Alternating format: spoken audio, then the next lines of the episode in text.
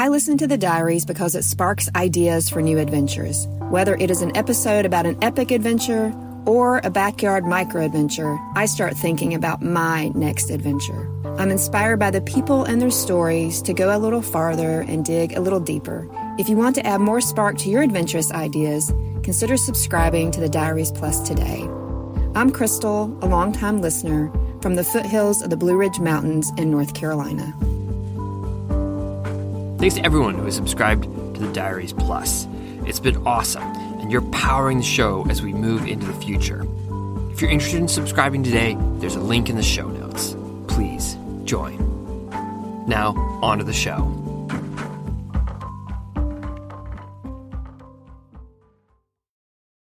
Hey, so if you're listening to this, I'm guessing you've had the moment in the outdoors. You know what I'm talking about. It's that moment when you're out in a beautiful place and everything becomes clear.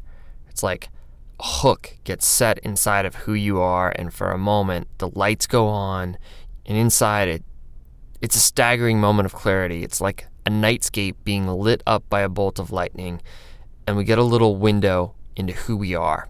I think most of us, at one point or another, have had moments like that. My friend Josh Ewing is no different. I was walking out kind of a sidewalk in the sky to get to an ancient dwelling. And the cliff fell off 600 feet on either side. He's on this tiny little rock ledge in southeastern Utah. He's kind of scooching along it. And it's getting narrower and narrower. And you don't know what you're really going to see. And then you turn the corner and you see this 800 year old cliff dwelling, still perfectly preserved in a place that only climbers would go. And that moment was a moment that I just knew I got to check this area out in a lifetime sort of detail level. I think there's a time in a lot of people's lives where you got to decide what you want to be when you grow up. And sometimes some of us get there really late in life, like midlife crisis style. That's certainly what happened to me. When I was living in Salt Lake and working a ton, making six figure salary, I didn't always feel like I really had a purpose, like a reason that I was doing what I was doing, other than to make money so I could come climbing in southern Utah. Purpose. They're the darndest things, those purposes. You never know where you're going to find them, and when you find them, look out. Things have a way of getting pretty crazy. Today, we launch a new series on the diaries, Endangered Spaces stories about people like you or me who were passionate about the outdoors and accidentally found themselves in the middle of a fight for the long term protection of a place they loved. Josh was just a climber, a smart guy who'd been working successfully in communications and marketing in Salt Lake. He loved climbing in the weekends. And while he'd worked for a Democratic mayor of Salt Lake, he wasn't particularly liberal or politically active. And then, in the course of a few years, found himself not just as a witness, but as a key player in a historic struggle for a forgotten corner of southeast Utah. Naivete is probably a kind word for what I thought. I thought everyone would kind of get together around this special place that we all want to preserve for future generations. Like, how hard is it to get people to agree on that, right? But it turns out when you involve political ideology and long held mistrust of the federal government, it's a lot harder than you think. I'm Fitz Cahall. Welcome to Bears Ears.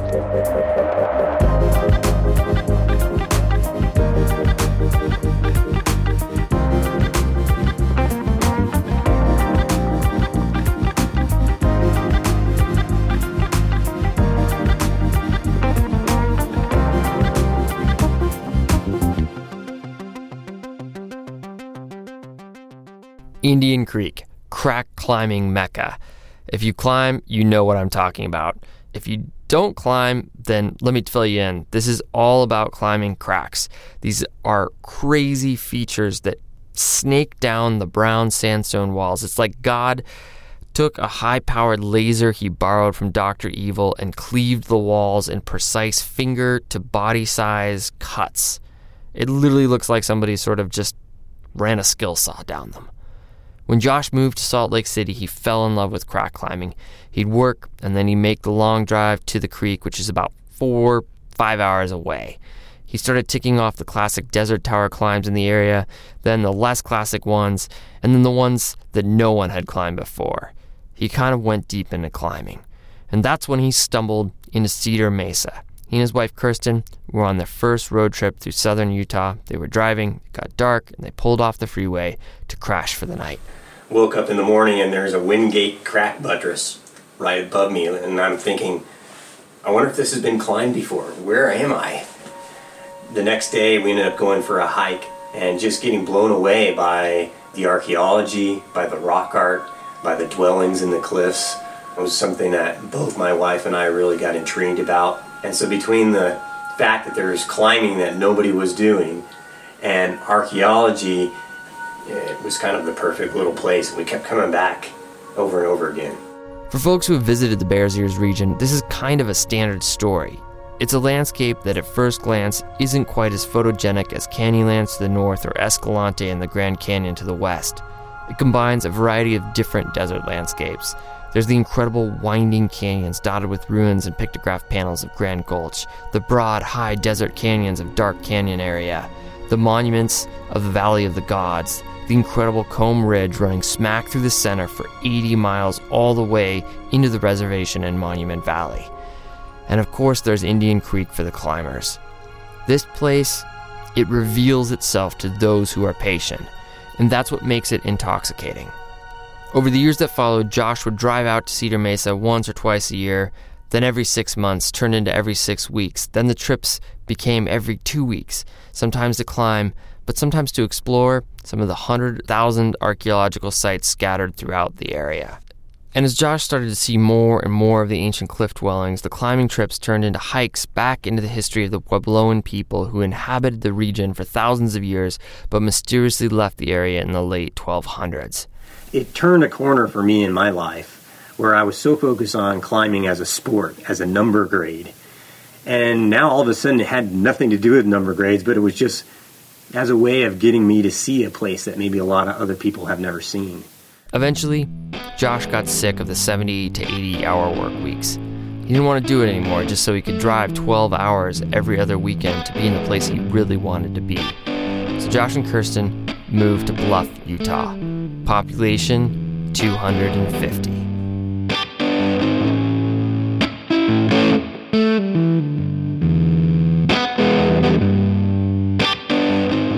When we moved from Salt Lake down to Bluff, life really slowed down for a while.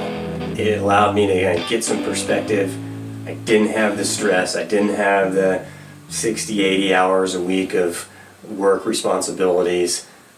I just had to pay a very small rent payment.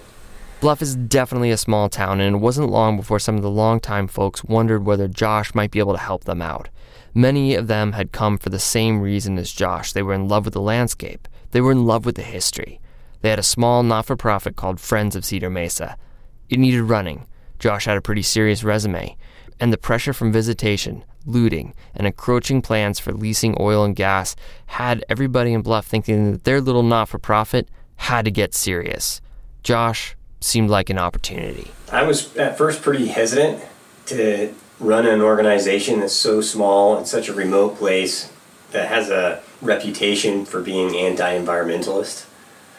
But when I saw what needed to happen to protect Cedar Mesa, to get this area in a place where it could be passed on to future generations, I thought, if not me, who's going to do this work? Who's going to really take Friends of Cedar Mesa and try and make a professional, powerful organization?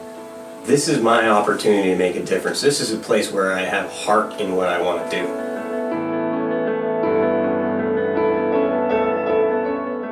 Oddly, part of the reason the Bears Ears region hasn't had more formal protection like a conservation area or recreation area, or monument, or national park placed on it before is that a lot of different types of people love it. A lot of them. And they have their opinions about the land and about the other people who love the land. There's three main groups you need to know about. First, there's our little recreation community. We're the newest people the climbers, the rafters, and the backpackers, and really, we have not been there that long at all, period. We are the newest stakeholders, and you know who we are because you're listening to this podcast.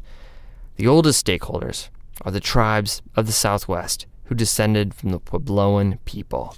For thousands of years, for time immemorial, there's been native people using these areas. This is Jason Nez. They were the first ones around here. And Riley Balenquah. Jason is Navajo and Riley is Hopi. Thirteen native tribes trace their ancestry back to Bears Ears. Archaeologists have dated most native sites in the area back at least 700 years. Some are as old as 12,000 BC, over 14,000 years old. Here's Riley again. To visit sites of our ancestors is all inspiring to me. As I grow older, as I look into the past, as I think about who these people were, it makes me whole, it makes me stronger. All the things they left, every little pottery sherd, every bit of rock art, even the way they stack to the rocks, that's them talking to us way across time. And I can look at these pottery sherds and I can tell you who they were. I can tell you where they came from. And I can tell you where they went. For years, one federal law enforcement officer has overseen all of Bears Ears, almost 3,000 square miles for one person. Use of ATVs and other motorized vehicles off of established roads and looting and vandalism of ancient sites went essentially unchecked. Here's Jason again. When these things are destroyed and damaged, that's cutting off a fingertip, that's cutting off a finger. When these places are destroyed, that's us native people being destroyed. In addition to degradation by looting and vandalism, the tribes they also worried about the ever-looming threat of proposed oil and gas leases, mines and quarries on a landscape they still use to conduct ceremonies, collect herbs, medicine, food, and wood. To them, the landscape is a living place, and access to it is paramount. My name is Willie Gray Eyes, a member of the Navajo Nation. We pray out here. It's our church. It's our medicine cabinet. My name is Davis Filford. I don't want to see oil well pumping here. I don't want nothing to contaminate Bear Ears. You know, this earth, the Manahostan, we want to protect this, the whole thing, the environment, just the way it is, the beauty of it. Our culture is just right here.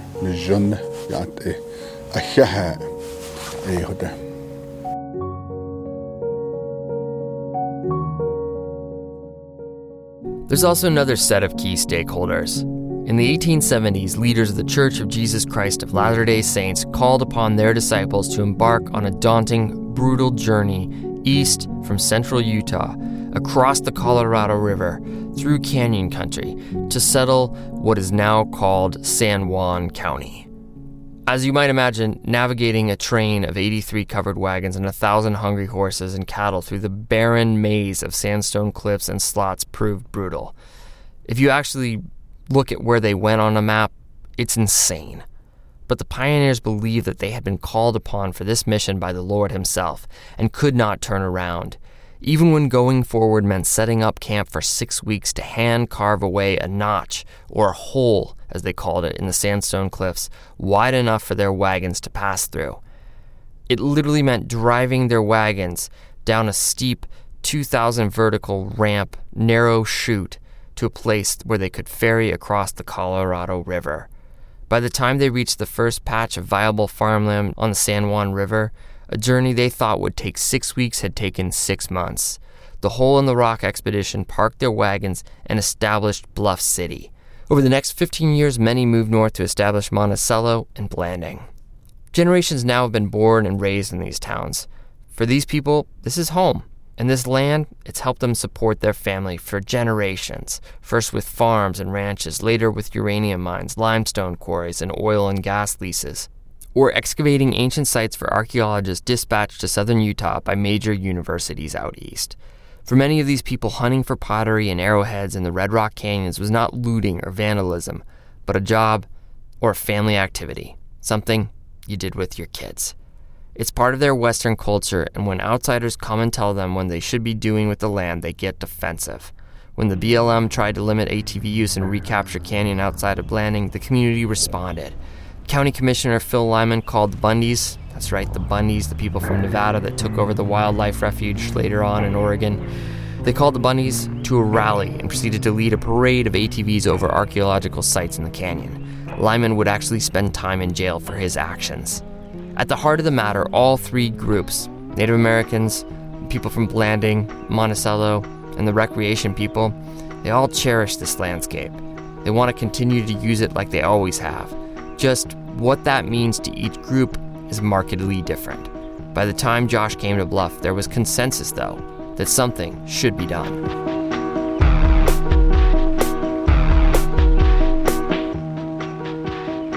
In 2010, the Navajo formed a committee called Utah Diné Bikéyah and approached Senator Bob Bennett about increased protection for bears' ears. Bennett stepped in to try to mediate a solution between the conservationists and those in favor of economic development, but Bennett failed to win re election, and negotiations stagnated. Three years later, in 2013, Congressman Rob Bishop proposed a bill called the Public Lands Initiative, or PLI as it's often referred to. That bill, it promised once again to strike a grand bargain between the various interests. It was around this time that Josh found himself at the table in the conversation over the fate of Bears Ears. There were a lot of good hearted people that worked on that process who shared their thoughts, were willing to compromise. The staff members working on it were doing so in earnest. In fact, I remember looking at a copy of a draft bill and thinking this could work. It could have helped energy developers have an easier path to developing energy. It could have helped the state have better developable lands to help pay for school kids' education. But what Josh and many others didn't know at the time was that the bill that they thought held so much promise, which they'd worked so hard to negotiate, the congressman hadn't actually touched it yet, just their staff. And once the PLI got into the hands of that delegation, into the hands of the actual elected officials, well, they had a different agenda from the one that their constituents had negotiated amongst themselves. It's sad to say, but I think compromise is becoming a lost art, and listening to someone else is becoming a liability. And I think in the end, the PLI suffered from that. Like it, it started to get too reasonable, and there wasn't going to be the red meat in it for the base voters of the politicians who were advancing it. And what happened was, is when the representatives themselves got out the red ink, they had to put a bunch of red meat in there. They had to put a bunch of poison pills in there. That means it couldn't have the support from the conservation community.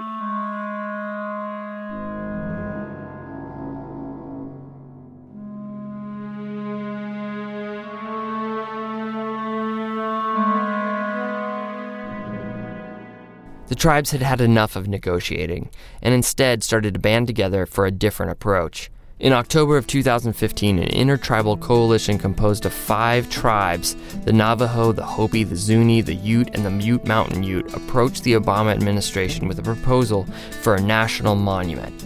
A national monument managed by representatives from the tribes. This would be the first time in history that the tribes set aside long standing feuds or cultural differences to come together to protect a precious landscape. It was Josh's job to take the Secretary of Interior Sally Jewell around the canyons. He tried to escape to the desert to avoid the 80 hour work weeks in Salt Lake City, but now Josh found himself flying to DC, returning home, building Friends of Cedar Mesa into a legit operation with staff. He was working his ass off, but it felt all right. It wasn't sustainable, but for this moment, it was what had to be done.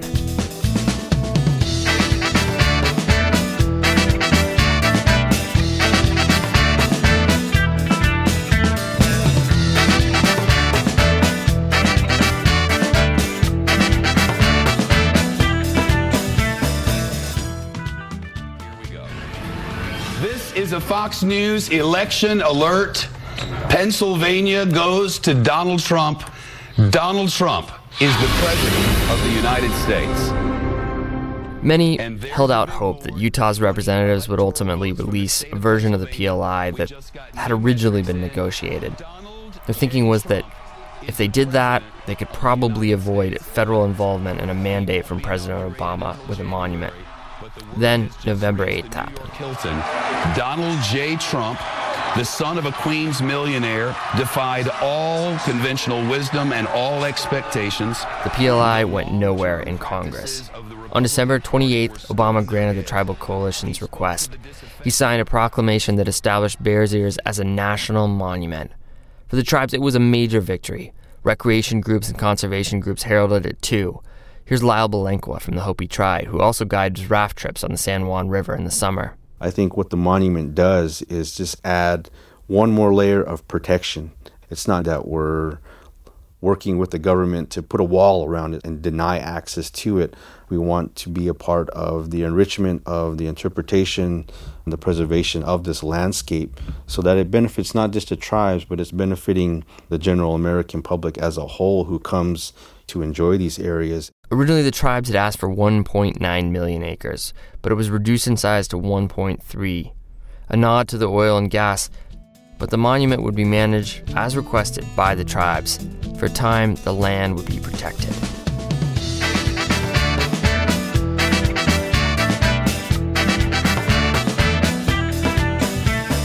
When President Obama made the monument, my primary feeling was just one of relief the worst case scenario would have been after all of this debate, all of this exposure to this place, all of the new people that will be visiting Bears Ears, for there to be no change, for there to be no monument and nothing on the ground to protect the area.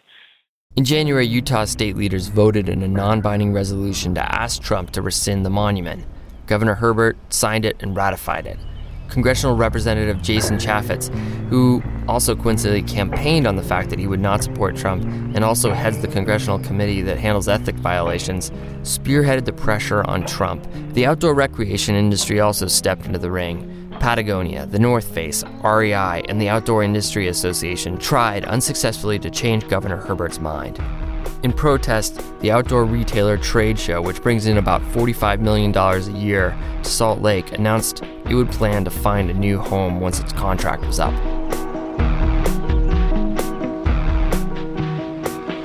No president has ever abolished a national monument created by another president. So, an action to totally get rid of Bears Ears would be completely unprecedented and certainly challenged in the court Presidents have decreased the size of national monuments before, but in the case of Bears Ears, shrinking the boundaries of the monument even a small amount would mean losing protection for archaeological sites or other important resources that were specifically named in the proclamation, and a very part of the Antiquities Act, the tool that President Obama used to create the monument. So basically, it would violate the law. If the Trump administration tried to downsize the monument, most likely it would land in court the sad part of that is what happens to the land in the limbo between when a decision is made or not.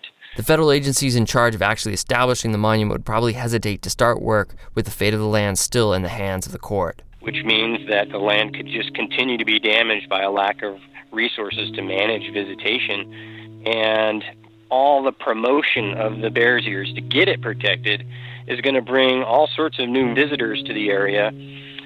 Most that don't know how to visit respectfully. They've never really interacted with archaeology in a backcountry setting. So, while my guess is that Bears Ears Monument will be upheld in the courts over the long haul, there's a lot of damage that could happen in the meantime.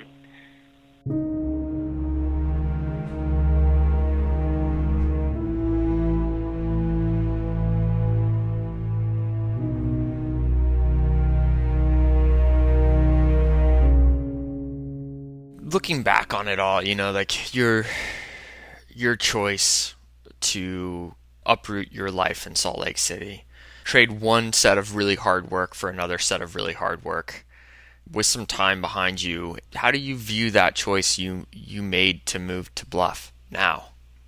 You know, the decision I made to move to this little teeny town in southeastern Utah and become a conservationist I, I wouldn't second guess it for a moment.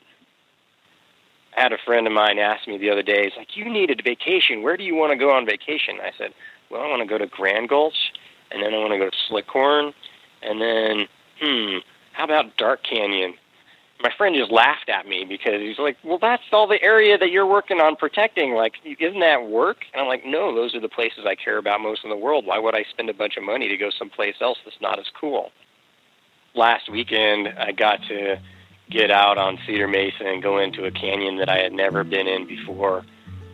I got to see some remarkable artifacts, some incredibly well preserved ancient dwellings. And it was a, a refreshing reminder of why we're working so hard to protect this place. I mean, it, there's just no other place like it. The Bears Ears National Monument now stands in a place where it needs champions. It needs everyday people to stand up for it now more than ever, and people across the country. There's a real extreme faction that would prefer that anyone who doesn't live in Utah shouldn't have any say about how the public lands in the state are managed. But if folks from all over the United States don't get involved with this discussion over the next couple of years, we could be in a scenario where it's all state by state and it's all what the governor and legislator of that state want to do. If they want to sell it off, they sell it off. If they want to frack it all, they can frack it all. And Bears Ears is a, a case study but it just shows that anybody who cares about public land needs to speak up now more than they ever have before. And I hope they speak up for Bears Ears because this is an internationally significant place. But if you don't speak up for Bears Ears, speak up for some place that you care about.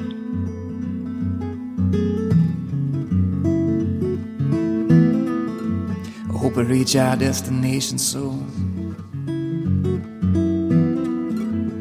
No matter what this journey costs. The Diaries is made possible by the good people at Patagonia. This past year, the crew at Duct Tape and Beer, we all partnered with Patagonia to go down to Bears Ears. Working with new tools from Google, we created a 360 virtual reality experience. So even if you can't physically travel down to Bears Ears right now, you can go climb the North Six Shooter with Tommy Caldwell, trail run through the Valley of the Gods with Luke Nelson, and explore other gems from your new national monument. And also take action and tell Ryan Zinke that you care about this place. Join the fight for Bears Ears at patagonia.com slash bears ears. Additional support comes from Kuat Racks, makers of an easy to use roof rack and hitch rack that can carry up to four bikes to the trailhead in style. Check out their lineup of KuatRacks.com. Kuat, because you love your bike. We are thrilled to announce our newest supporting sponsor, Väsen Brewing Company. Väsen just poured the concrete for their brewery in Richmond, Virginia. This summer, they'll start pouring pints of their balanced, seasonal, Belgian influenced beers perfect for long days outside. Check them out at VasenBrewing.com. Glad to have you, Väsen. Support for the diaries also comes from you. To celebrate our 10th birthday, if you donate now, we'll send you your very own Dirtbag Diaries theme song ringtone. That's right, there's been so many requests for the theme song to be downloaded, and Jacob and Niece have agreed to turn it into a ringtone so you can have the theme song on your phone. Pretty sick because I have it on my phone. Go to dirtbagdiaries.com and click the button in the upper right hand corner to pledge your support. Thank you so much to everyone who has donated already. Thank you, Josh, for all your crucial work to protect Bears Ears and for taking the time to share your stories with us. Those interviews were recorded over the course of three years. And a huge, heartfelt thank you to all the tribe members who took the time to share why this precious landscape means so much to them. Music today from Kai Engel, MC Kola, Bradley Carter, Publish the Quest, and Jason Tyler Burton. The tracks are courtesy of Free Music Archive or used with permission from the artists themselves. Jacob Bain and Nice Kodo composed our theme song. You can find the links to the artists at our website, dirtbagdiaries.com. This episode was produced by Jen Altschul and me, Fitz Cahall. We wrote it together. Thank you, Jen. Becca Cahall is our executive director. You've been listening to the Dirtbag Diaries. Thanks for tuning in.